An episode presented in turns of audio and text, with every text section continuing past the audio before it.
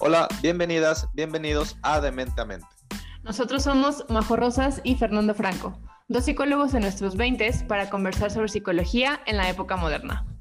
Derrumbaremos mitos, resolveremos dudas y compartiremos información sobre temas que quizás son cotidianos pero no son hablados.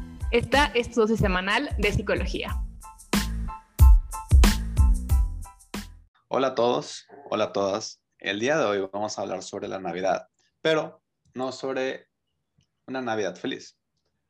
La Navidad también tiene este efecto desagradable, negativo y triste en muchas personas y es justamente el tema que voy a tocar con Majo el día de hoy. Las emociones desagradables en Navidad, el por qué se dan, sobre todo esta parte que es muy importante, que mucha gente no, no las hace consciente. Las causas son importantes, la teología es importante en un trastorno para entenderlo y tratarlo posteriormente. ¿Cómo estás, Majo? Todo muy bien. La verdad es que creo que soy de esas, eh, aprovechando el tema, que a veces la Navidad no me genera, creo que emociones tan negativas, pero no es una fecha, al menos al principio, o sea, antes de que llegue el 24, 25, que es cuando se disfruta con la familia, a veces es una fecha que me mueve mucho, o sea, esta parte de nostalgia, de recuerdos, entonces creo que entro un poquito en lo que vamos a platicar el día de hoy. No sé si a ti te pase o tú si eres 100% feliz en estas fechas. Eh, mira, la verdad, dijiste una parte muy importante, siento que es clave para mi, para yo poder responder bien tu pregunta, la nostalgia. La nostalgia tiende a, a potenciar los recuerdos positivos y a disminuir los negativos. Esas cenas navideñas que teníamos cuando éramos niños, en realidad, ¿tú crees que fueron la gran cosa? No, no quiero ser el Grinch, no quiero ser el Grinch. Claramente la, la Navidad es hermosa por sí sola, pero ¿tú crees que fue así de hermosa como la recordamos? Ay, pues creo que había, o sea, creo que no es nada así espectacular como la primera vez que vas a Disney, a lo mejor, no sé, a mí es como una de las etapas que más me gustó cuando fui a Disney, o sea, creo que no se compara el hecho de, de, descubrir algo diferente, algo maravilloso, excepcional, pero creo que es más de, bueno, es la fecha en la que ves a la familia que no ves en todo el año, entonces ya ahí como que tiene un punto de de conexión o de quiebre, digamos, a lo que... Un componente positivo. Exactamente. Ok, fíjate que también acabas de tocar otro punto muy importante, que es la expectativa. Tú dijiste, antes de Navidad generalmente empiezan estas emociones agradables de que va a pasar esto, ver, ver a esta persona, vacaciones, lo que, aguinaldo, sobre todo. Este, pero sí, la, la, expectativa también muchas veces tiende a ser el mejor regalo que el mismo evento que esperas. En la expectativa está esta planeación, esta incertidumbre que de cierta manera ya habíamos hablado de ella, pero de manera desagradable o negativa. Y en este caso es el qué va a pasar, quién va a venir, qué regalos me van a dar, qué vamos a comer. Esa expectativa es la que también le da un punto a favor a la, a la Navidad. Okay. Lo quiero dejar claro, yo estoy a favor de la Navidad. Pero también existe algo que se llama depresión blanca que estaba, estaba leyendo y fíjate que hay opiniones encontradas sobre si existe o no el trastorno depresivo estacional. Yo me quedé en que en realidad existe las, existen las consecuencias de este concepto, más no es un trastorno. Va a haber alguien que diga, no, no, ahí aparece, ok, está bien. Las consecuencias están, vamos a pelearnos un ratito por el nombre. Y es que me metí a indagar un poco más y en el DSM-5 no existe cosa tal cual como eso, sino que existe un, un, apartado de trastornos depresivos y no existe en ningún, en ningún, o sea, no existe ningún trastorno que se llame así. Ya no, antes sí.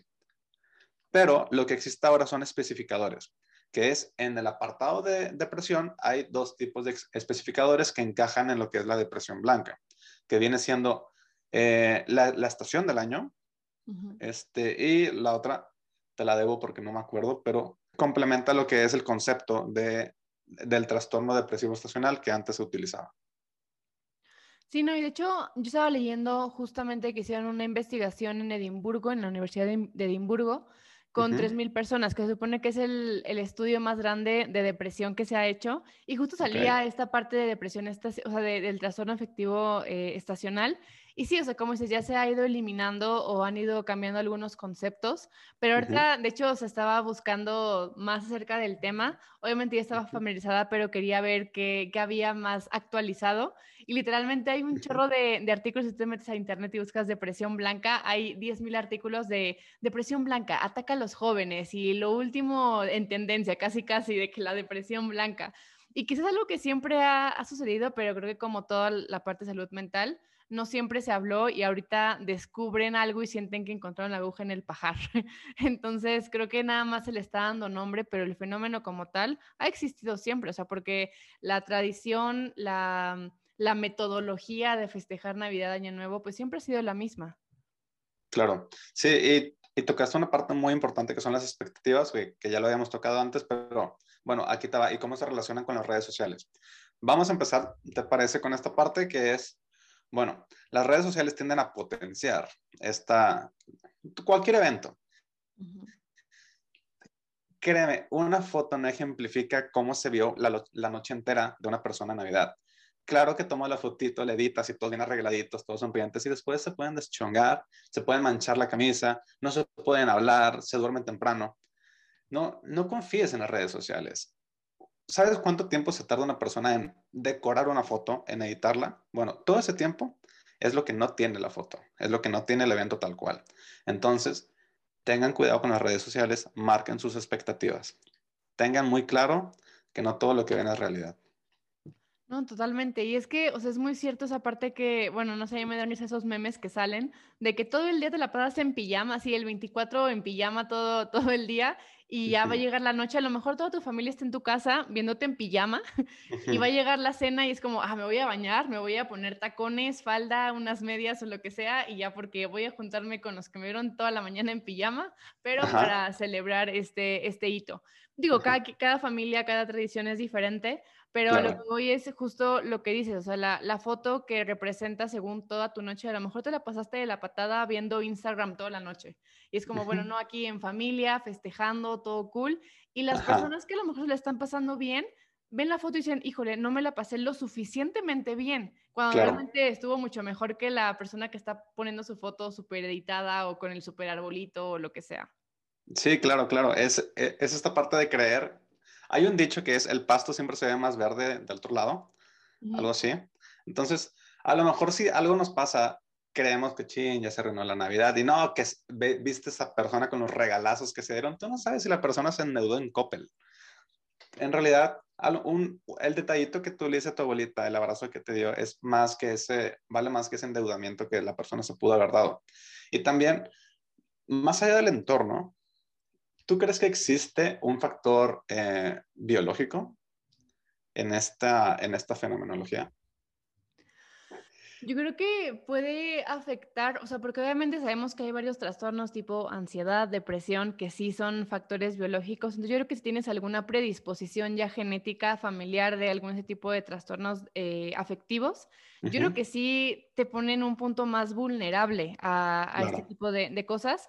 Pero como en todo, yo creo que también depende mucho de tu estilo de vida, de tus habilidades de afrontamiento, el qué tanto te pega o qué tanto no.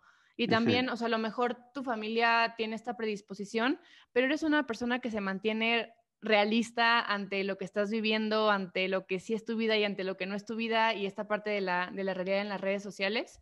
Y pues yo creo que no te afecta de igual forma a alguien que quizás es un poco más superficial o que es muy manipulable ante lo que está viendo en redes sociales. Claro, sí, sí, sí. Hay, hay, aquí se juntan todos los factores biopsicosociales y algunas personas la añaden en el factor espiritual, que también entra en este ejemplo eh, de manera muy contundente. Pero regresando al factor biológico, estaba, estaba leyendo que generalmente eh, los que vivimos en el hemisferio norte, la Navidad tiende a ser un poco más fría y oscurece un poco más temprano. Lo que causan estos dos, dos, estos dos efectos, estas dos consecuencias del invierno, es que eh, generas menos niveles de serotonina para la gente que no está enterada del tema. Eh, serotonina es igual a felicidad, lo podemos definir de esta manera. Y también eh, aumentan los niveles de, melatonina, que si lo traducimos de una manera muy genérica es el sueño. Entonces, vamos a resumir estos dos conceptos. Básicamente, generas menos felicidad y estás más somnoliento, que muchas personas al ver estos dos, estas dos consecuencias ven a una persona triste o se perciben como una persona triste. Entonces, ahí está el factor biológico. El psicológico, este, voy, a, voy a complementar un poco lo que tú dijiste pueden entrar muchas cosas, entre, entre ello este, los, el tipo de afrontamiento. Si eres una persona que tiene un afrontamiento activo ante, ante las adversidades, ok, tienes mayor probabilidad de anteponerte a esta situación. Pero si eres una persona con, con, con, un afrontamiento más pasivo y quizá no tan adecuado para eh, enfrentarte a ciertas adversidades, pues puede haber complicaciones ahí. También puede que no tengas un grupo de apoyo, también puede que tu familia no sea la más funcional, hay muchos factores que aquí, son demasiados. Y aquí eh, entra la típica frase que utilizamos en psicología, cada caso es un caso. No, totalmente. Y de hecho, o sea, justo agregando a la parte de, de, psicología, también otro factor que estaba leyendo en varios papers, en varias investigaciones, es todo el ambiente, y creo que va de la mano con, con lo que platicábamos de las redes sociales, lo superficial y el materialismo, o sea, vivir en una época o en una en unos meses tan materialistas, también te afecta. O sea, realmente las personas que son más superficiales o más materialistas, está en algunas investigaciones todavía hay un debate ahí de que son menos felices. O sea, mientras más cosas materiales ah, van obteniendo o si su éxito, su felicidad lo definen con base en cosas materiales, la felicidad o el sentido de bienestar va disminuyendo con el tiempo. Claro, claro. Aquí, aquí entra mucho esta, esta percepción de cuantitativa, cualitativa, material o inmaterial, y es el significado que le damos a los eventos. Es decir, para mí la Navidad puede ser este, regalos materiales y tal vez para ti un, un, buen abrazo o una buena cena con la familia. Y si yo no tengo los suficientes regalos, pues a lo mejor no, no estaré cumpliendo mis expectativas, que de nuevo volvemos al tema de las expectativas, volvemos al tema de la familia, y es todo un embrollo ahí que se complementa muy bien. Entonces hay que detectar qué factores te afectando, buscar apoyo. Creo que buscar apoyo en estas fechas puede ser muy, muy buena manera de terminar el año. Y es que en ocasiones, eh, bueno, nosotros tendemos a llenar más la agenda, si lo podemos poner de esta manera, en estas fechas del año. Claro que hay también como una especie de marea baja, que es cuando todos se van de vacaciones, todos van con la familia, pues la agenda se vacía un poco, pero generalmente las personas tienden a buscar más apoyo en estas fechas. Sí, no, completamente. De hecho, a mí me, ha pasado, o sea, ya van dos años consecutivos que a partir de noviembre me empiezan a buscar muchísimos, la agenda se satura, es de que ya no tengo nada de espacios y la gente, o sea, no llegan así como por, ay, es que ya va a ser Navidad, necesito terapia, sino es como, me siento mal, simplemente ya explotó algo con mi novio, ya lo quiero dejar, que la familia, que tal, tal, tal, empieza a salir mil cosas, esta parte emocional.